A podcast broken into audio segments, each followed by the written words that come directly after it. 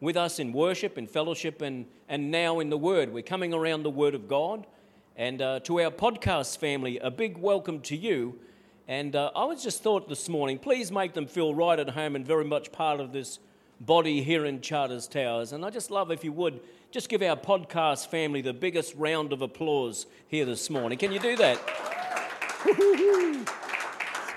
so many people joining us, and lots of people from Tasmania and Victoria and New South Wales, throughout Queensland, and regularly from two states in America. We get downloads every week from there, from Singapore and places like that. So make them feel welcome. Our church is actually bigger than what we see right in front of us. So, but this, but this month we've been speaking about writing the vision for your life. It's been a whole month, and now this is my fifth message along those lines, and everyone has been built line upon line, precept upon precept.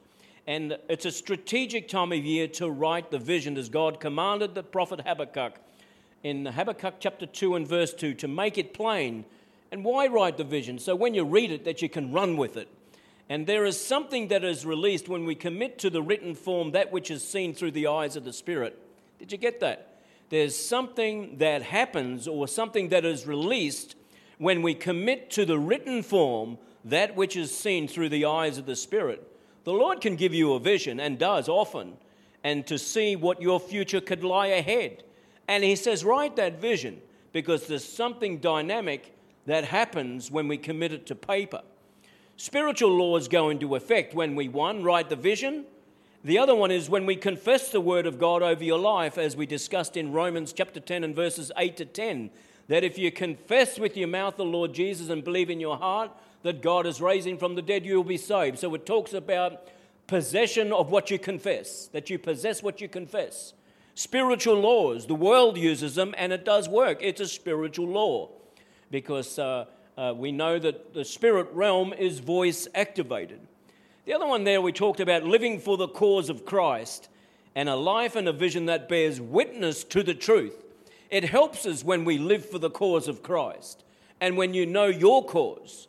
Jesus said to Pilate while he was on trial, Jesus, Jesus wrote this, uh, Jesus said this, sorry, for this cause I was born, and for this cause I have come into the world that I should bear witness to the truth. So, a cause for your life or a vision for a life that bears witness to the truth, God can breathe upon. And Jesus had a purpose. Jesus just didn't come here and let it all pan out. No, he had a purpose. David said when he, when he looked upon Goliath and everybody was in awe, and David said, Is there not a cause? And the word there in the, in the Hebrew is, Is there not a davar? And a davar is a divine word. Is there not a divine word? Is there not a command or royal decree? Or is there not a divine communication? And when they, were, when they were instructed or they were commanded to go in to possess the land, David was reminding them, Is there not a divine word? And it gives you a purpose in the face of something, uh, uh, adversaries to the vision. And, to, and, the, and I see the great blessing of living for, for something that is bigger than yourself. Amen? And I see, I see when people live for something bigger than themselves, they raise to the event or they raise to the occasion, and it brings out the best in them. And the, the uh, fourth message there was seek the Lord and uh, in every season of your life, and sometimes we seek the Lord for a vision or a plan for our life, and that's a great thing. And I, but I did a reflection on the life of King Asa, who was the third king of Judea.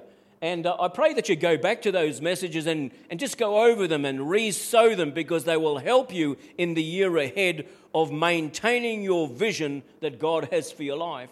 And we saw in 1 Chronicles chapter 14 and 16 in regard to seeking the Lord and uh, uh, that King Asa's reign was defined by whether he succeeded or fell in direct proportion to when he sought the Lord. Amazing.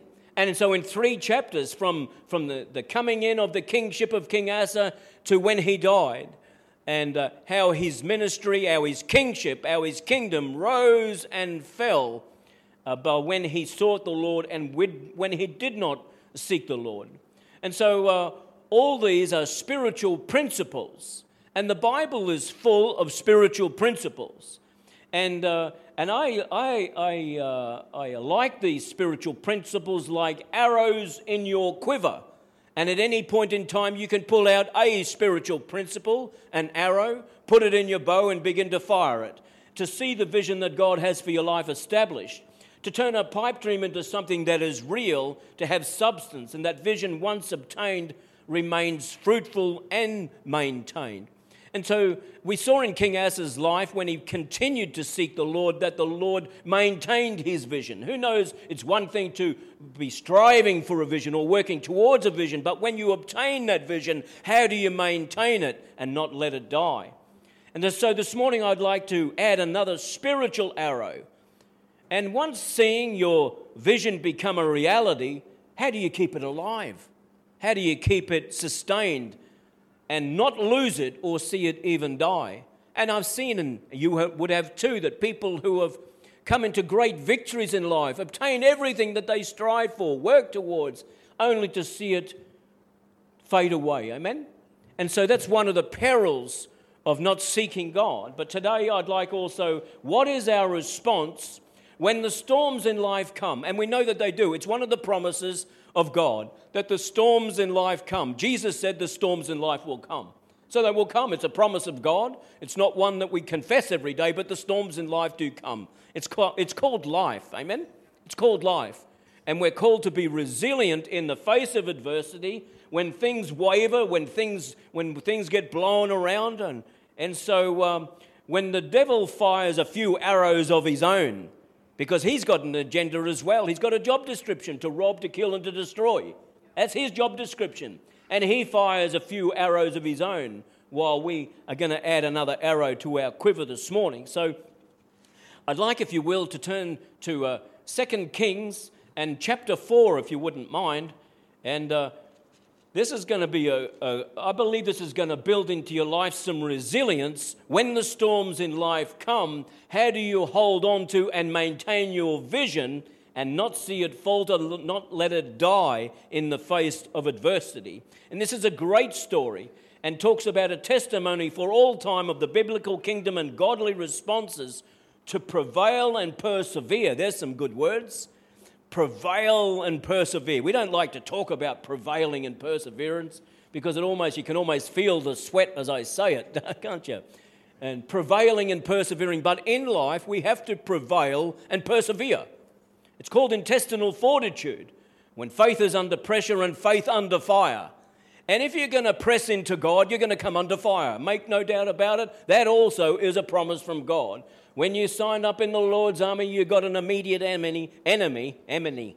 You got an immediate enemy, and his name is the devil, amen. And he hates you. You think, oh, that person really hates me. Nobody hates you more than the devil, amen. People said, Oh, no, I'm Mr. Popularity. I want to tell you now, a lot of people don't think there's even a devil out there. I want to tell you, you have an adversary. His name is Satan. His name is the devil, and he hates you. That's his job description. And he likes to see you fall. He takes great glee in seeing the saints fall, to come into sin, to do this, to do that. He loves to do it. That's his job description. But in the land of Israel, joining Lake Galilee in the north, and the, the Dead Sea in the south, joining those two water bodies is the River Jordan. And uh, just a little shy of midway along that river, there lies, there lies about 2,800 years ago, I'm not sure if it's still there today, a small town on the west bank called Avel Meholah. Can you say that? Avel Meholah. Okay. And so, and that town in the Old Testament was made famous because it was the hometown of the prophet Elisha, not to be uh, con- confused with the prophet Elijah. Elijah was the first prophet, and Elisha was his protege. So we're talking about Elisha this morning. And his ministry travels took him from uh, this place called Avel Meholah through the Jezreel Valley to the northern side of the Jezreel Valley. You would hear of that. It's called Armageddon and talked about in the book of Revelations. And which is really, uh, when you look from Mount Carmel down into the Jezreel Valley, that is the, the valley of Armageddon there, which will be the final battle scene in the book of Revelations. And, uh, and it was there uh, at uh, Mount Carmel uh, that the prophet Elijah had that showdown with the 450 prophets of Baal.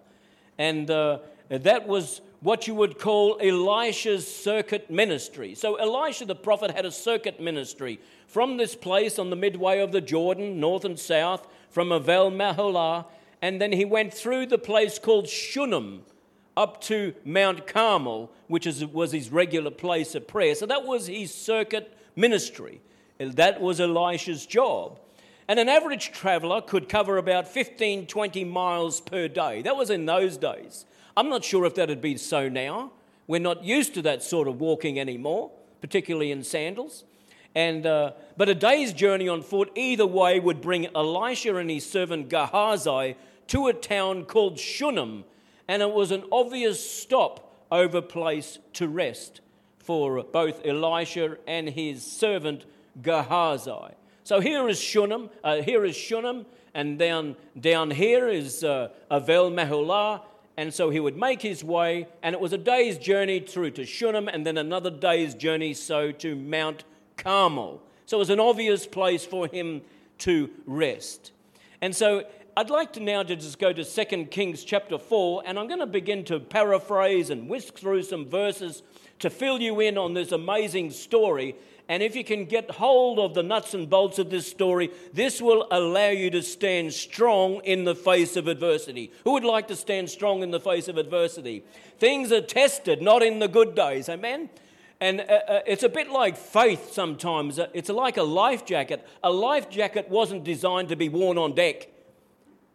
A life jacket is designed so that when you get thrown into the storms of life, that you can survive and do well and live. Amen? Faith is like that. And faith comes to its own when the storms in life come. And that's what I'd like to talk about here this morning in this, in this book of Second Kings and chapter 4, and now beginning to read from verse 8. And I'm going to read it in a bland fashion to start off with to show you that when we read it, uh, we can miss so many things. Now, it happened one day that Elisha went to Shunem where there was a notable woman, and she persuaded him to eat some food. So it was as often as they passed by, he would turn in there to eat some food. So it was a regular thing. And she said to her husband, Look, now I, I see that there's a holy man of God who passes by regularly. Let's make a small upper room for him, put some furniture in it, a chair and so forth. And uh, it happened one day that he came in there and he turned into the upper room and lay down there. Then he said to Gehazi, that's his servant, and he said, Call the Shunammite woman. She doesn't even have a name in this, in this amazing text. She's not even given a name except the Shunammite woman. And he called her, and, and, he, and he said to him, See, Say now to her, Look, you have been concerned with us, you've looked after us.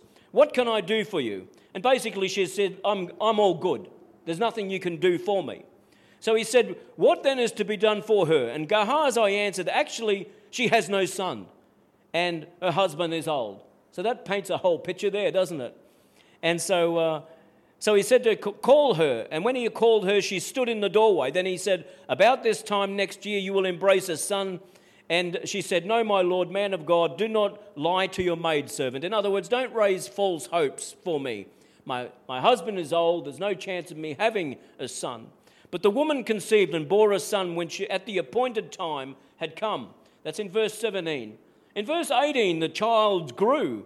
Now, it happened one day that the child went to his father and he said, My head, my head. And so uh, he, he said to one of his servants, Carry the boy to his mother. And when, when he had taken him and brought him to his mother, he sat on her knees till noon and then he died. So the boy died. This miracle child died. The miracle died right in front of her. She went up and laid him on the bed of the man of God. That's that little room that she built on the top of her house, shut the door upon him, and went out. She called her husband and said, Please send me uh, by one of the young men and one of the donkeys that I may run to the man of God and come back. And so basically, she ran to Mount Carmel. I mean, that is, that is really legging it on a, on a, dog, on a donkey. And, uh, and the husband says, Why are you going? And all she said was, All is well. Amen. Amazing, isn't it? That's what her response was. Here, a son was dead on Elijah's bed, and the husband, she didn't even say anything. She just said to the husband, All is well. She saddled the donkey, And, uh, and she said, Drive and go forward. Do not slacken the pace for me unless I tell you. Please bear with me for a few more verses. It's, gonna, it's really going to come together. And so she departed and went to the man of God at Mount Carmel. When the man of God saw her far off, uh, that he said to his servant Gehazi, Look, the Shunammite woman. And it's a fantastic view, view from the top of Mount Carmel. When you look down into the Jezreel Valley, it is an amazing view. Broad view, very, very clear view. Please run now to meet her and say to her, Is it well with you? It is well with your husband. Is it well with your child? And she answered, It is well. To all three questions, all she said was, It is well. Now she came to the man of God at the hill. She caught him by the feet. But Gehazi came near to push her away. But the man of God said, Let her alone, her soul, for is in deep distress, and the Lord has hidden it from me and has not told me. So she said, Did I ask for a son, my Lord? Did I say, Do not deceive me? In other words, uh, Elisha realized that the boy's life was either in deep jeopardy or was dead. Then he said to Gehazi, Get yourself ready and take my staff in your hand and be on your way. If you meet anyone, do not greet him, and if you, anyone greets you, do not meet him, but lay my staff on the face of the child. And the mother of the child said, As the Lord lives, and as your soul lives, I will not leave you. So he arose and followed her. In other words, Elisha was just going to stay. But she grabbed hold of Elisha and says, I will not leave you. Now Gehazi went on ahead of them. Anyway, Gehazi laid the staff on the boy's head and nothing happened. And not a thing, nothing, nothing changed. But Elisha came into the house, and there was the child lying dead on his bed. He went in, therefore, shut the door behind the two of them, and prayed to the Lord. And he went up and lay on the child, put his mouth on his mouth, and his eyes on his eyes, his hands on his hands, and he stretched himself on the child, and the flesh of the child became warm. The child was coming back to life. He returned and walked back forth in the house, and again went up, stretched himself on him. Then the child sneezed seven times, and the child opened his eyes. And he called Gehazi and said, Call the Shunammite woman. So he called her. And when she came in, he said, Pick up your son. So he went in, fell at his feet, and bowed to the ground. And then she picked up her son and went out. Within the within those uh,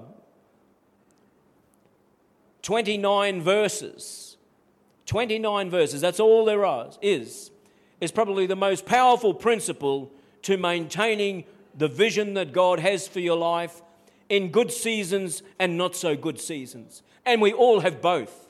You don't have to talk about talk to anybody for very long to know that there is always some good stuff going on and some stuff that is not so good. But herein lies the principles of this woman, and she's des- described as a, as a great woman. And uh, when we have a look even at that first verse, um, it says this amazing story of how to hang on to your miracle. And uh, she said, it happened that one day that Elisha went to Shunem and there was a notable woman. But in the original Hebrew, it's amazing to read that that word notable there is great. And in the King James Version, that's how it's translated as great. She was a, a great woman. Not just an ordinary woman, she was a great woman. And in fact, the same word that they use, great, there, we saw how great is our God. That is the same Hebrew word that they use, Gadol or Gedolah, because it was the feminine, Gedolah. Gedol Adonai Elohim. Great is the Lord God. Gadol Adonai Elohim. Great is the Lord God. And in, that, in the original Hebrew, that woman was defined as great. And when you read this over and over, you just see how great this woman was. And she, and within her life and within this miracle, she obtained the miracle through, the, through being giving a boy, but to retain her miracle, for the boy not to even die, she had to press into God to keep her miracle. And you will too. You will too. We are, none of us are remote nor far off from having things, adverse things happen into our life. It's a promise from God. Adverse things happen. We need to deal with it, princess. Amen? That's what they say to it. Get over it, princess. That's the words we use these days to some of the young generation. Get over it, princess. Toughen up. Things happen. But what is our response? What does faith do when things come our way? And so, in this amazing story in verse 8, he was persuaded, and she persuaded Elisha to eat. provided for Elisha's needs, built a house on his roof, decked it out, fed the prophet and the servant, put a stool in there. The translation of that word stool is throne. It's not just a little timber stool. She was a wealthy woman, amen? She was a wealthy woman. And, and, uh, and then she was brought before uh, uh, uh the prophet and she said, and he said, Is there anything that I can do for you? Can I petition the king for you? Can I do this or could do that? She says, No, I am fine. In other words, there was no ulterior motive in her blessing the prophet. And I'll just go into uh, uh, what this made this woman great. And so in our Bibles, we see there was a notable woman and she persuaded him to eat. And in that first verse, we can see I want to add some dimension, some color, some texture to this bland but almost understated scene, which occurred about 2,800 years ago. And this word of here has been kept alive for us in the Word of God to encourage you and I here today. This is just not a historical account or a book or a reasonable story. It is so that we can learn and apply this word to our lives today. And so I want to add some texture and some color. And I went to numerous versions. I went to about 40 versions of the Bible to bring out the richness of that first verse. It says in the Old King James, a great woman, and she constrained him to eat bread. In there, it just says a notable woman, and she's persuaded him to eat some food. The word there is lechem, which is bread. And so she was a great woman, and she constrained him to eat bread. In the Amplified, it says a prominent and influential woman, and she persuaded him.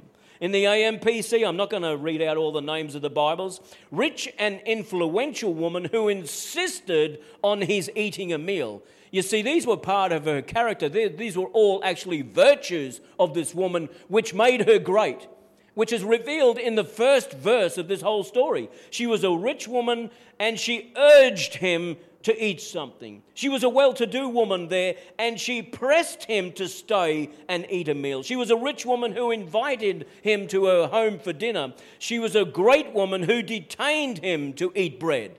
You're getting the message here. And she was a powerful woman. She was a, she was a strong willed and minded woman, a person who was determined. Great attributes.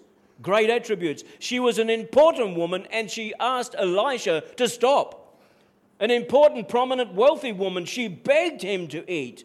A woman of great estimation constrained him to eat bread. You see, you're getting the picture here? Here is uh, Elisha just traveling through Probably going to stay at the prophet's inn at Shunem. That's probably where he was had intended. Five star. In ministry, it's always five star, isn't it? A woman of great estimation constrained him. An important woman lived there. She begged Elisha to stay. A prominent woman prevailing him to stop and eat food. This is how different translators have had to try and come to a grips with the original Hebrew to try and convey to you that she was a mighty woman and that she did everything within her ability to get the prophet, a prominent prophet. He was the protege of the, the prophet of prophets, Elijah, the one who poured water on the hands of Elijah. And here is Elisha the prophet. And here is she, a woman, different status in those days. A leading lady of the town, she is described.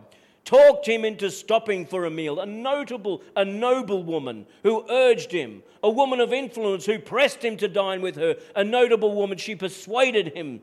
A well known woman, and she convinced him. A great woman was there which held him that he should eat bread busily praying, a great woman, and she laid hold of him to eat bread. Amazing, isn't it? Are you getting the picture now what she did?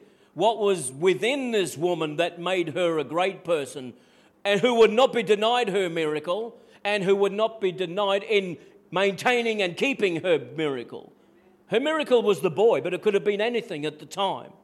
But the Hebrew word to describe the woman is Gedolah, and is the word in the Hebrew which always describes God. Great is our God. We, we sang it this morning. That, that word is Gadol Adonai. Great is the Lord. Gadol Adonai Elohim. Great is the Lord God. The same word used in Genesis 1:16 and God made two great lights. That's the word that they used to describe this woman. The same word in, used in Genesis 12:2 and I will make of you a great nation, said God to Abraham. and make your name great. The same word used in Psalm 145, where God is described as being slow to anger and great in mercy. That's the same word that we're using to describe the Shunammite woman who's not even given a name in Scripture. So, a man held in high esteem, the prophet in the land, the man who poured water on the hands of Elijah, she constrained him, she persuaded him, she was insistent, urged, and pressed, detained, stopped, and begged. She pressed him, convinced him, and held him. Are you're getting the picture now what it was for her to restrain this man of God? He could have kept going, camped outside the town, could have stayed at the motel, wherever. But this woman said, I am going to bless this man of God. It was her way of blessing God, a woman of great faith. Her intent was to bless, was not a throwaway line. As you hear so many times, you must come round for dinner. I've been said that to by a, by a family now since the day that I got here. You must come round for dinner on a monthly basis. You must come round for dinner. You must come round for dinner. You must come round for dinner. At some point in time, you just go, yeah, yeah, that'd be nice. You must come round for dinner. Yeah, yeah. but it doesn't happen. It doesn't happen. You see the difference in this woman's attitude? Hell no high water was not going to stop her from blessing the man of God. Amen? And she says, You're having dinner with me whether you like it or not. I'm serving Brussels sprouts. I hope you like them. I will not take no for an answer. I'm going to bless you whether you like it or not. And in this first verse of the account, we are learning, we are learning now why this woman, although her name not mentioned, was penned in the original Hebrew as Gadol or Gedolah. Gedolah. Isha Gedolah. That's woman great. Hebrew language very often is very direct. Isha Gedolah. Woman great. it's fantastic, isn't it? Although the woman was great in so many ways, the family order was recognized. And I see this. She was an awesome woman of God. Awesome, awesome. But 2 Kings 4:22, then she called her husband and said, "Please send me on one of the donkeys that I may run to the man of God and come back." And she, so you can see that there was a divine order in the house. Although she was an accomplished woman, a rich woman, a wealthy woman, had everything, she still worked within the divine order of the household. And I pray, does your house work within the divine order that God has ordained for it? Woke mentality and things like that doesn't recognize the biblical worldview of the family structure as outlined in Ephesians chapter 6 and also in Colossians. And so, uh, confronted on two occasions in regard to her husband, what was her response? It is well. It is well. In other words, she said shalom which means peace. She says, Peace, shalom. Ma shalomcha or ma. It means, What is your peace? And you say, Shalom, shalom, peace. It's all good. She was basically saying to her husband, It's all good. Meanwhile, her son is dead on Elijah's bed. She locked up the room because it's often in Hebrew tradition they like to bury them straight away. She didn't want to come back and find her son already buried because she was believing for something more. She was not motivated by what she felt or saw. She was motivated by what she believed. She believed she got a son and she was going to have his son. And the devil was not going to rob her of his son. Amen? What's the devil robbing you of today? And the, here is the biblical standpoint right here in the Shunammite woman. Now the man, now when she came to the man of God, she caught him by the feet. It says in verse 27, she came to Mount Carmel. In fact, she saddled that donkey herself. A woman of substance, a woman of influence, a woman who uh, had servants and all this sort of stuff. She wasn't waiting for the servant to saddle the donkey. She got out there, saddled the thing herself, and says, "Go and get the, go, come and come along with me, and you prod the donkey while you run behind." And so they went to Mount Carmel and back in a day. That was no mean feat. It's a full day's travel uh, I think it's about 20 miles, 15 to 20 miles at least. And so on a donkey, she went from Shunem to Mount Carmel, which is uh, just inland from Haifa, if you go there to this day. And so when she, when she came near to Elisha, he says, How's your husband? How's, uh, how's your son? How's everything? And she just said, It is well. That was her response. It is well. Shalom, she said. Peace. What's your response when the wheels are falling off things? Are you confessing that all the time? Or are you confessing the plans and purposes of God and continuing to speak life in the vision that God has for your life?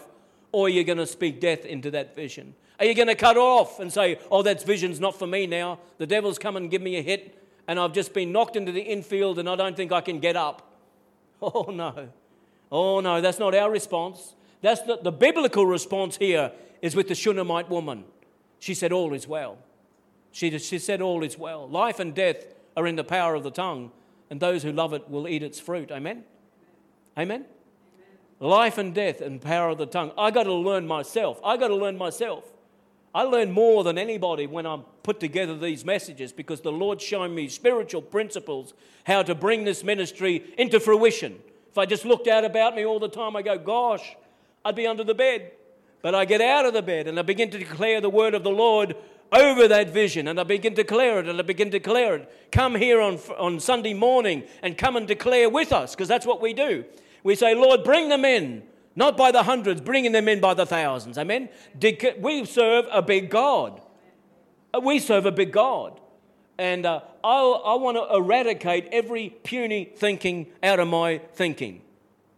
How do you do that? Declare the greatness of God. Gadol Adonai Elohim. Great is the Lord God. Amen. This Shunammite woman got hold of the bigness of God. And in this our day, when the harvest is so massive, Never have the churches been so empty in this our day. Or not out here. But we're going to believe God that God's going to pack this place to the gills, fill up there. That's what we declared this morning. The verandas will be filled, and we use this as an overflow area. That uh, are 12,000 people, $6,000 million of work on the books for this area. Oh, there's increase for the church. There's increase for God's kingdom and he will not. I say the devil is overplaying his hand, and the, and the Lord will have a harvest. Amen. And it's not going to be a puny harvest. Will you agree with me? Will you agree with what God wants to do in this day and this age? Amen.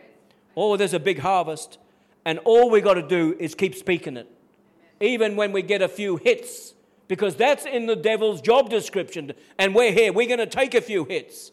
And it says in Ephesians chapter 6 and verse 10 Put on the whole armor of God, that you may be able to stand against the wiles of the devil, for we wrestle not against flesh and blood, but against principalities, against powers, and all the rest of it. Amen? Taking the shield of faith and the sword of the Spirit. What's the sword of the Spirit? It's the weapons of our warfare, which are mighty in God. The sword of the Spirit is the word of God. Rome defeated, defeated all those areas in the ancient world by the sword, but the Lord defeats his enemies by the truth. Amen? And the truth will prevail. Light will disperse darkness. It's a spiritual law and it will come to pass. Do not be swamped by negativity and discouragement when you turn on the news, because I read the back of the book and you are on the winning side. Turn to the person next to you and say, You are on the winning side, brother. You're on the winning side, sister. You're in good hands. Perhaps you've never heard anybody preach quite like this, but that's what the Bible says. And I've come to believe in the Word of God. I believe the Word of God.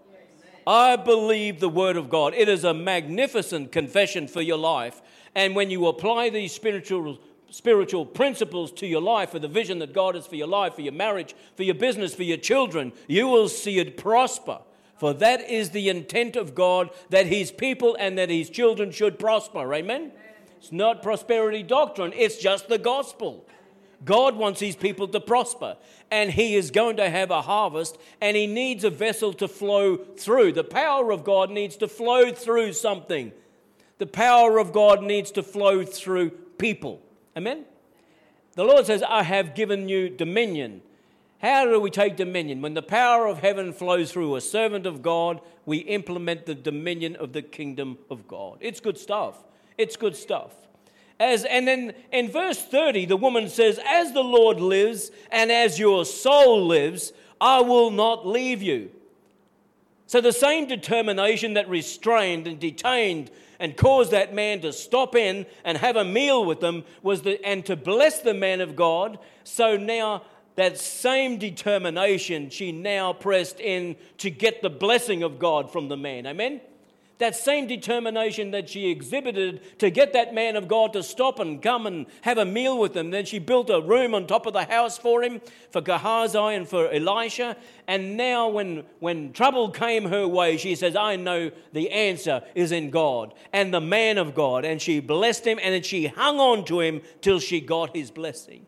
The same word was also used when Elisha detained Elijah. Remember that? Remember this? And, and the word of the Lord came to Elisha, says, If you see Elijah go up, you will receive a double portion of the anointing. Do you remember that story? And the same word detained Elijah is the same word here where uh, the Shunammite woman detained Elisha. And I could see that Elisha was looking at this woman and she says, Oh, I can identify with this woman. I know what it's like to press in and grab hold of that anointing, to grab hold of that miracle, because that's what I did. And somehow, when Elisha looked at this woman, he could see himself. His determination pressed in, and he grabbed hold of the double anointing. And Elisha performed 32 miracles, which was double that of Elijah's uh, 16 miracles. Amen? Isn't that extraordinary? He did receive the double portion of anointing from Elijah. And so that same tenacity that, that caused that the man of God to stop and partake of a meal. She constrained him, she stopped him. Was the same determination she exhibited when she pressed in to grab hold of her miracle. And that young boy came to life. Amen. Some people say, oh, that's, that's not, that can't be right. I don't believe in people being raised from the dead. I, I knew a ministry uh, in about 1995, and one bloke there in New Guinea had raised more than 200 people from the dead. It's not, uh, they're not remote stories to raise people from the dead. There's evidence everywhere. You can go to South America and uh, under the ministry of David Hogan and so many, many, many others, not just notable Americans, but common blokes around there. They don't have a hospital, they don't have a doctor, but they've got God. And when you're desperate for a miracle, you'll most likely see one. When you're desperate for a miracle, you'll see one. But in New Guinea, there, uh, there, was a, there was a guy there, he visited our church. In fact, he prophesied over my own life. And he, said, he put, put, uh, pulled me out of a bunch of people and he said, You, he said, You'll see people raised from the dead. And I knew it to be so. I don't like being put in a position where you've got to raise someone from the dead, but there will come a time when we will. Amen? There will come a time. And uh, what does it take? Uh, it just takes a belief in God. All you've got to do is take God at His word.